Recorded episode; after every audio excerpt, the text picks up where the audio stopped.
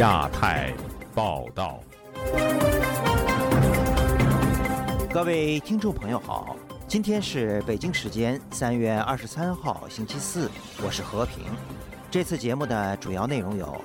中俄结盟剑指西方，为世界增添不确定性风险；中俄声明称台湾是中国的一部分，学者认为这只是政治交易。美国国务卿布林肯星期三向国会表示。美国正面临来自中俄的挑战。美国政府和学术界共同探讨如何应对中国的经济胁迫。中国知名编程随想博主阮小环因为长期挑战网络审查，被以煽颠罪名判刑七年。以上就是这次节目的主要内容，欢迎您收听亚太报道。中共领导人习近平星期三离开莫斯科，结束了对俄罗斯的国事访问。习近平到访期间，两国签署并发表联合声明，中俄剑指西方的结盟姿态日趋成型。有学者认为，中俄此举给世界局势增添了不确定性的风险。下面请听本台记者古婷的报道。在俄罗斯进行国事访问的习近平，在莫斯科克里姆林宫同俄罗斯总统普京签署并发表联合声明。面对俄罗斯入侵乌克兰，中俄双方认为，联合国宪章宗旨和原则必须得到遵守，国际法必须得到尊重。俄方积极评价中方在乌克兰问题上的客观公正立场。北京一位资深国际关系学者周三接受自由亚洲电台采访时表示，中俄两份联合声明表明双方确立了柔性结盟关系，也就是战略协作关系。这有别于二战前或冷战时期的结盟。他表示。中俄两国同为联合国安理会常任理事国成员，其实双方不需要进一步建立起所谓轴心联盟。他说：“实际上，这个联合声明以及中俄关系目前对乌克兰战争的态度，特别是联合声明当中强调的安全利益，那这完全是联合国宪章前的一种概念，停留在十九世纪早期的一种概念，这是违反联合国宪章。”这位不愿具名的学者说：“虽然中俄两国未公开结盟，所以采取柔性方式结盟。他们以维护联合国宪章名义反联合国宪章基本的原则和精神，违背国际正义。也能看出来，中俄关系目前的发展是对联合国秩序的最大的破坏，是一九四八年以来联合国秩序遇到最大的挑战。联合国的改革也势必加速进行。”俄罗斯随时遇到联合国成员抵制，被清除出联合国安理会。美国资深时事评论人士马巨接受本台采访时说：“在国际社会的制裁下，中俄签署战略合作协议，只是向本国国民展示其实力。”他说：“最滑稽的一个声明呢，就是所谓的乌克兰战争必须以和平的方式来解决。那么这种说法来讲的话，这像极了当年墨索里尼和希特勒就波兰问题必须用和平的方式来解决是一样的概念。我非常同意您刚才提到的，我们北京这位专家认为。”这是一种软结盟。一九四五年十月，联合国成立之前，西方两大军事阵营的合作被称为硬结盟。但在一九四八年联合国人权宣言发表之后，外界将任何类似合作称为软结盟。马具解释，中俄软结盟的原因非常简单，因为他还没有完全准备好。那么，在习近平和普京之间的，不管是任何的这个联合公报也好，表演也好。都已经让我们定性为它是一种软结盟。他们在不公开的话当中讲了些什么？这才是重点。在习近平启程前往莫斯科前，中国外交部发言人汪文斌十七日说，习近平主席对俄罗斯的国事访问将是友谊之旅、合作之旅、和平之旅。有舆论认为，合作之旅关乎中俄两国的共同利益。马驹认为，近期美国等西方国家不停的抱怨中国私下援助俄罗斯，过去一直都有。只不过西方世界不愿意睁开眼睛，那只是一个策略，也不是他们的一个战略，只是希望中国和俄罗斯不要那么明目张胆的所谓的走在一起。这样的话，对乌克兰战场来讲的话，是会更加复杂，甚至引起全球的大战。自由亚洲电台记者古婷报道。针对中俄联合声明有关台湾是中国领土不可分割的一部分等内容，台湾外交部本周三提出严正抗议和谴责。有学者指出。中俄声明是相互扶持交换，和平只是个幌子。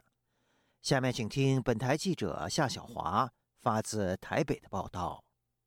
中国领导人习近平二十一号在莫斯科与俄罗斯总统普京签署中俄全面战略协作伙伴关系联合声明。第二条提到，双方反对外部势力干涉内政，俄方重申恪守一个中国原则，承认台湾是中国领土不可分割的一部分，反对任何形式的台独，坚定支持中方维护本国主权和领土完整的举措。台湾外交部发言人刘永健指出，对于中国共产党威权扩张主义政府持持续在国际间发表贬损台湾主权的不实论述，以及俄罗斯不从中方为其侵略扩张的阴谋企图唱和起舞，表达严正抗议，并予以严厉谴责。刘永健说：“中俄威权合流对国际和平稳定以及以规则为基础的国际秩序所造成的严重危害，更令国际社会担忧。”对于中俄声明硬扯上俄方承认台湾是中国领土不可分割的一部分，台湾国防安全研究院中共政军与作战概念研究所副研究员龚祥生接受自由亚洲电台采访指出，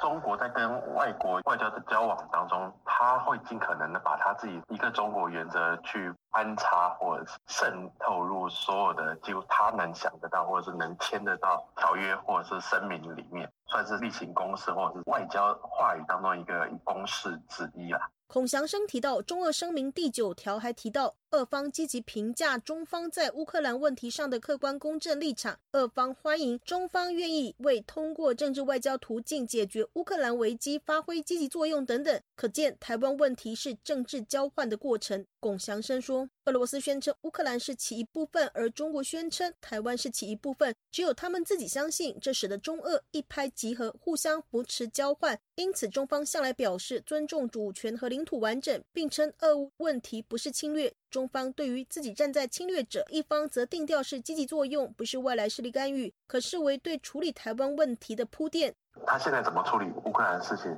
就是希望导引未来其他国家也不要来介入。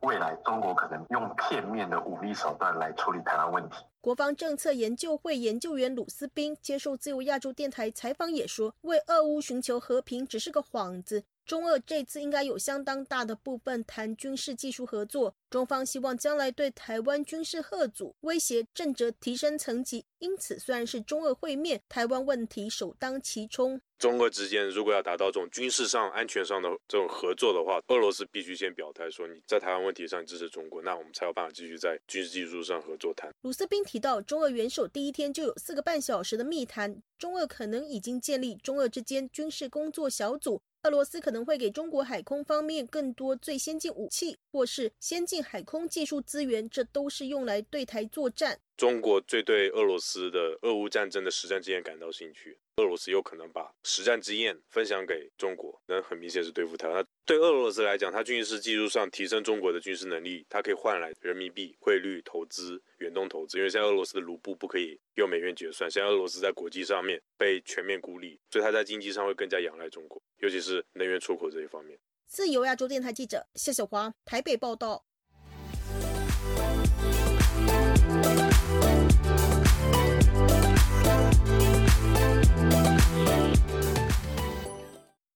美国国务卿布林肯星期三告诉美国的立法者，美国正在面临着来自俄罗斯和中国的挑战。他表示，目前没有看到中国触及美国的红线，向俄罗斯输出致命武器的证据，但中国提供了政治和物质方面的支持。下面请听本台记者经纬的报道。三月二十二日，美国国务卿布林肯出席联邦参议院拨款委员会的听证会。他指出，中国必须从世界团结起来抵抗侵略中吸取教训，更谨慎对待台湾。布林肯在开场词中直言：“这将加强我们在竞争中战胜中国的能力。”拜登总统坚定地致力于推进一个自由开放的印太地区。这就是为什么在提案中要求在二零二三财年中将该地区的预算增加百分之十八，以进行新的投资来超越中国。他还表示，虽然中国加大了对俄罗斯的外交支持力度，但中国并未提供实质性军事援助。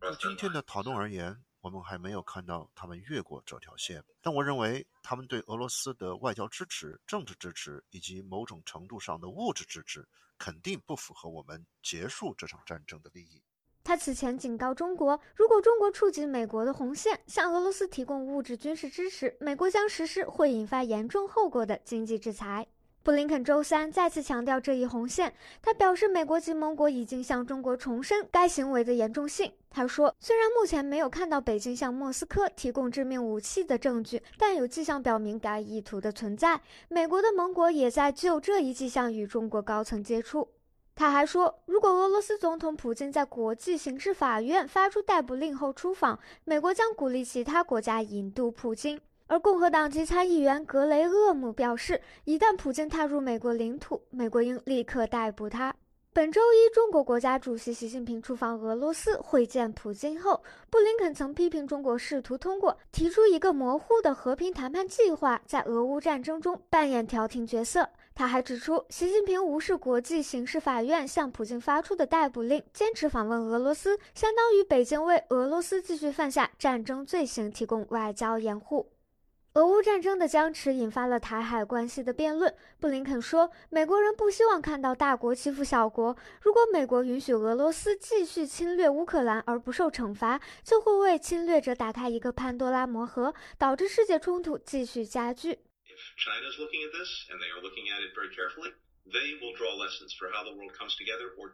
因此，乌克兰的利害关系远远超出了乌克兰，具有深远的影响。我认为，如果中国正在审视这个问题，而且他们非常仔细地去权衡，就会从世界团结起来抵御侵略中吸取教训。习近平日前在莫斯科与普京签署中俄全面战略协作伙伴关系联合声明，其中提到了俄罗斯承认台湾是中国领土不可分割的一部分。俄罗斯表示将坚定支持中方维护本国主权和领土完整的举措。自由亚洲电台记者金伟华盛顿报道。近年来，中国政府时常对各国进行经济胁迫，以达到北京的政治目标。对此，外界关注美国应该如何帮助其他国家，以对抗中国的经济胁迫与报复。美国政府以及学界就此提出了不同的看法。下面请听本台记者唐媛媛的报道。华盛顿智库战略暨国际研究中心本周三发布最新报告。该报告分析并谴责过去十三年来中国对于各国采取的八起经济胁迫案例。在报告发布的研讨会上，美国驻日本大使伊曼纽尔表示：“胁迫是以经济手段企图达成政治目的。”伊曼纽尔指出，二零一零年日本成为中国经济胁迫的首位受害者。接下来，韩国、澳大利亚，甚至是美国职业篮球都曾深受其害。战略暨国际研究中心研究员雷诺兹在会上表示，中国时常用非正式的方式对外国进行经济胁迫，这样中国官方就可以拒绝承认经济胁迫的存在。雷诺兹也谈到，中国在经济胁迫他国时，通常会规避重大经济与外交风险。因此，中国实施的经济制裁通常不会重创他国总体经济。雷诺兹还指出，经济胁迫很少能成功帮助中国达成战略目标。虽然中国的技术性胁迫在短期内可以达到目标，但是这些胁迫在长期会为中国带来许多负担。以日本2010年的案例为例，虽然日本最后释放了中国船长，但是东京拒绝遵照中国的要求道歉。而且在事件后，日本决定把稀土的供应链移出中国，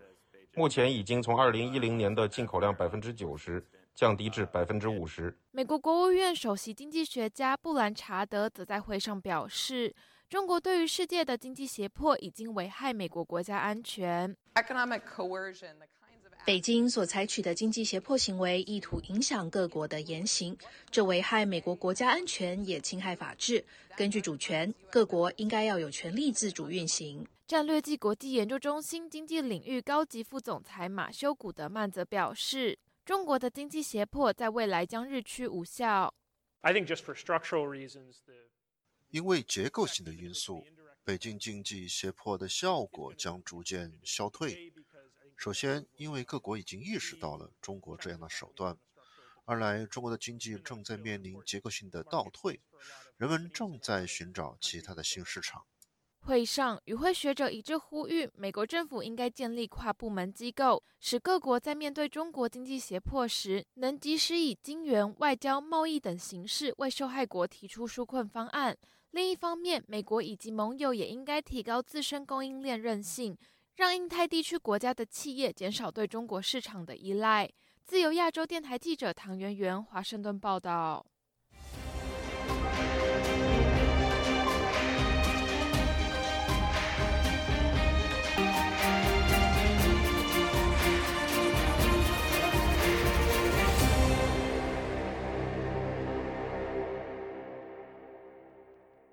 近日，中国知名博客“编程随想”的经营者阮小环被上海法院以煽动颠覆国家政权罪判处有期徒刑七年。该事件引发海内外舆论的关注。下面请听本台记者高峰的报道。阮小环被上海公安带走一年九个月后，二月被上海市第二中级人民法院裁定煽动颠覆国家政权罪成，判刑七年。剥夺政治权利两年，没收个人财产两万元。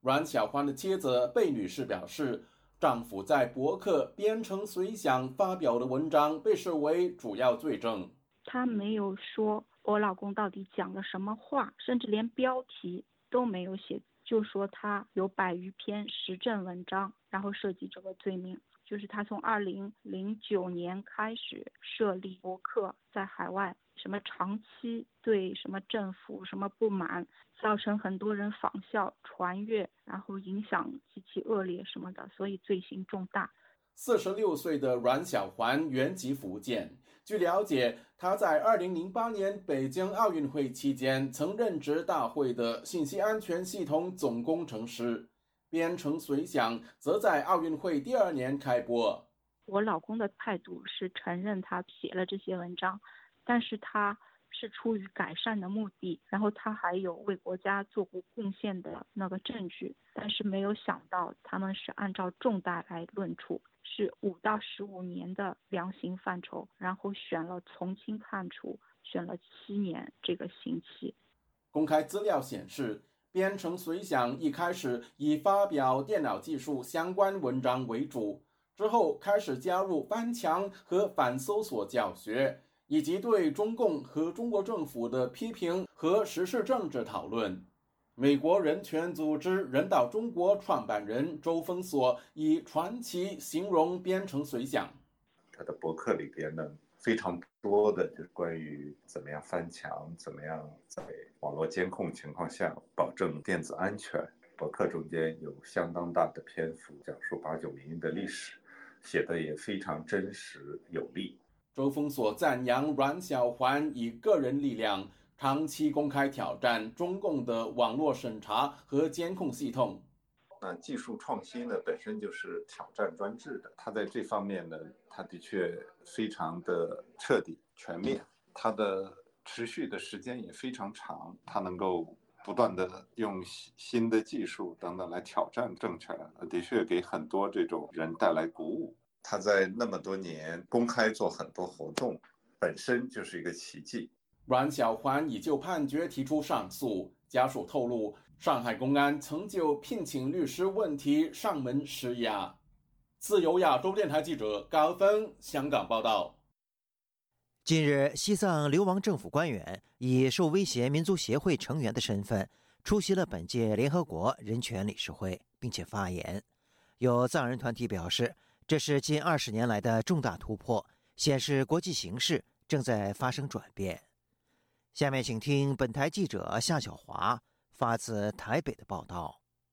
联合国人权理事会第五十二届会议在日内瓦召开，藏人行政中央驻日内瓦办事处代表赤列曲吉十五号以人权团体受胁迫民族协会的身份参加，并发表声明指出，已经有多所为西藏游牧儿童服务的藏语学校遭到关闭，他们被迫进入殖民式的寄宿学校中接受汉化教育。联合国专家对近百万西藏儿童被强行同化表达关切，并呼吁中国政府废除强制性的寄宿学校。制度。世列曲吉要求联合国特别报告员向中国政府提出明确的指导方针和建议，保护西藏人民的文化权利，特别是保护其被强行迁离其传统土地的西藏游牧民，呼吁中共停止强制牧民搬迁等压迫性的政策。藏人行政中央官媒西藏新闻社报道，赤列曲吉发言多次遭到中国代表打断。中国代表以他参与反华活动的分裂分子，允许他从事分裂活动，严重违反联合国宪章的程序和原则。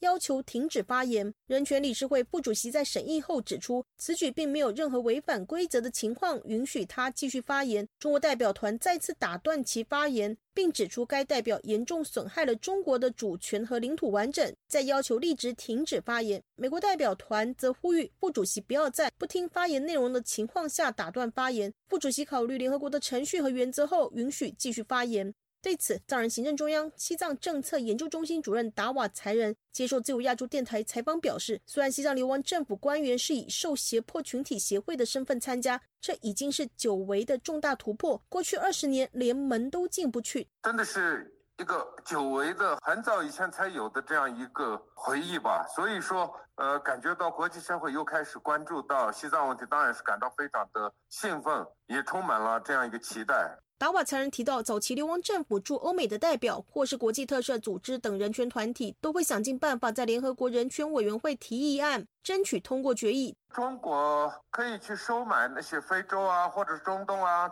呃，这些国家的代表，因为，呃，连美国也从人权委员会的选举中落选被赶出来，呃，联合国的那些人权委员会就变成是中国啊、伊朗啊、委内瑞拉等等的那些国家所掌控的时候，那西藏的议题就根本就进不到一场。我们把它视为是一个中国的工具，或者中国政权或影响力的延伸的一部分，而不认为联合国人权委员会会真正的替这个世界上人权遭到侵害的民族国家，嗯，有伸张正义的这个功能。达瓦才人还说，可以让你露脸，而且你可以把西藏的议题抬到人权那个会议上，已经是一个非常大的成就。现在国际社会对中国的本质已经开始有了一些比较呃清楚的认知。那以前国际社会跟中国做生意，以及可能他们对西藏的议题或他们的国家利益做生意这些方面，他们做出了他们的选择。那现在国际社会可能意识到以前的选择是错误的，那西藏议题就开始针对就有机会在国际社会进行讨论嘛。所以说，呃，是一个非常好的开端。台湾人权促进会秘书长施义祥接受自由亚洲电台采访，也认为风向应该在改变哦，各国都已经意识到中国利用它的影响力，在联合国试图可能用一些发展的论述，想要弱化非常重要的这个人权的论述。施义祥提到，台湾公民李明哲遭到中国消失的案件，当时也是透过重要的国际人权组织进到联合国，获得了欧洲声援营救。此外，国际声援西藏运动，并发表了两份声明，谴责中共当局打压藏人和平表达意见以及宗教信仰自由、任意拘留甚至迫害致死的状况，和中共对西藏环保人士的酷刑镇压。该组织就记录有五十名的环境捍卫者自二零零八年以来被任意拘留、逮捕、审判和判刑。其中二十一人正在服刑，平均刑期为八年半。另外有五人已经服完刑，但不确定是否都已经获释。还有二十人下落不明，四人死于国家特工的虐待。施义祥指出，国际力量要求中国政府让更多人权专家进到西藏监所采访，了解事实是就责的第一步。自由亚洲电台记者谢小华台北报道。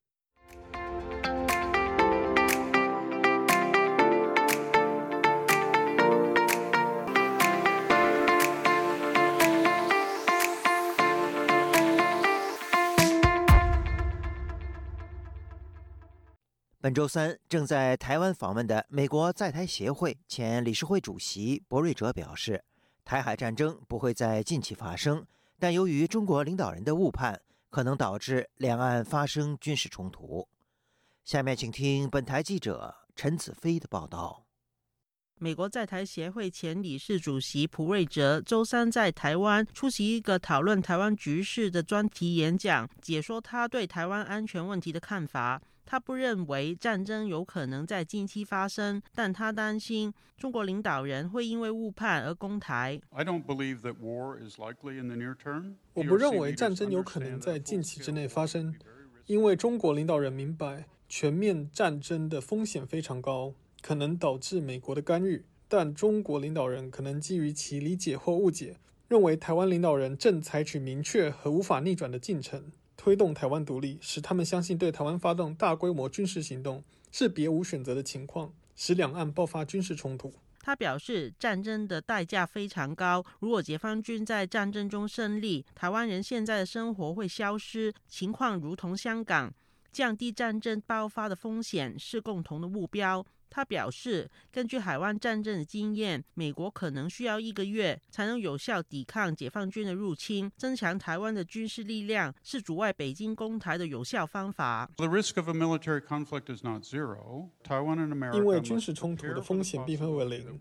台湾和美国必须为可能发生的战争做好准备，增强台湾的威慑力量，使台湾能拥有足够多训练有素的士兵，在美军加入战局前应对入侵。是劝退北京第一时间发起攻击的障碍之一。他在演讲后出席记者会，被问到中俄领导人会面会否对台海局势有影响，他相信在中国国家主席习近平眼中，乌克兰和台湾的情况并不相同。又说，洪都拉斯在距离台湾大选不足一年的时间，有可能与台湾断交，是中国试图通过外交手法影响台湾的政局。出席同一个活动的壮阔台湾联盟理事长吴怡龙表示，中共希望台湾成为中国的一部分，但这并不是台湾大部分人想要的未来，也是导致两岸可能爆发军事冲突的主要原因。面对困难的局面，台湾应该在多方面加强训练，降低可能被攻击的风险。台湾本身，呃，需要有能力，呃，持续抵抗，直到盟友可以来到协助。那当然，更好的结果是台湾做好充分的准备，因为我们的准备这么的周全跟完整，啊，让中国不会对台湾动武，那这是最好的结果。那这个准备包括军事呃兵力结构的调整、义务役跟后备役呃的训练的改革，这个准备也包括第一线反应人员的训练、各个社区的训练，让民众认对任何的冲击有心理准备。他强调，从香港和南海的情况可见，中共的红线不断在转变。北京甚至不需要任何红线为借口，也可以采取行动。台湾在寻求通过对话化解矛盾的同时，同步为可能爆发冲突做好准备，也同样重要。就亚洲电台记者陈子飞报道。节目最后，我们再来关注一下最近发生的一些热点事件。中国食药集团星期三在香港证券交易所宣布，国家药品监督管理局批准了该公司生产的新冠病毒 mRNA 疫苗，并纳入紧急使用。此前，中国已有十三种国产疫苗，但并没有在去年阻挡疫情的大面积爆发。另据中国疾控中心最新数据，三月初以来，中国每日报告新冠阳性数量仍保持在四千人以上。有专家指出。新冠疫情在中国并没有消失，只是处于低水平的流行状态。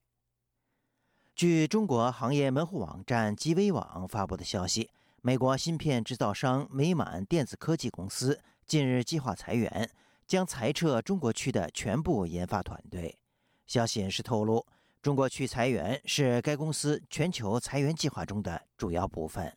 由于美满公司在中国区的产品涉及高端芯片。但因受到美国制裁措施的影响，对部分中国客户的销售需要出口许可证。同时，美国的实体清单仍不断增加，中国企业也加剧了该公司面临的经济挑战。自去年以来，香港参加的多个国际体育赛事上，中国国歌时常被反送中运动示威歌曲《愿荣光归香港》所取代。赛事主办方多把事件归结于谷歌的搜索结果。香港行政会议召集人叶刘淑仪星期三表示，他建议香港政府决策局相关部门及非政府组织即时停止在谷歌刊登广告。听众朋友，亚太报道节目到这里就播送完了，感谢您的收听，我是和平，我们下次节目时间再见。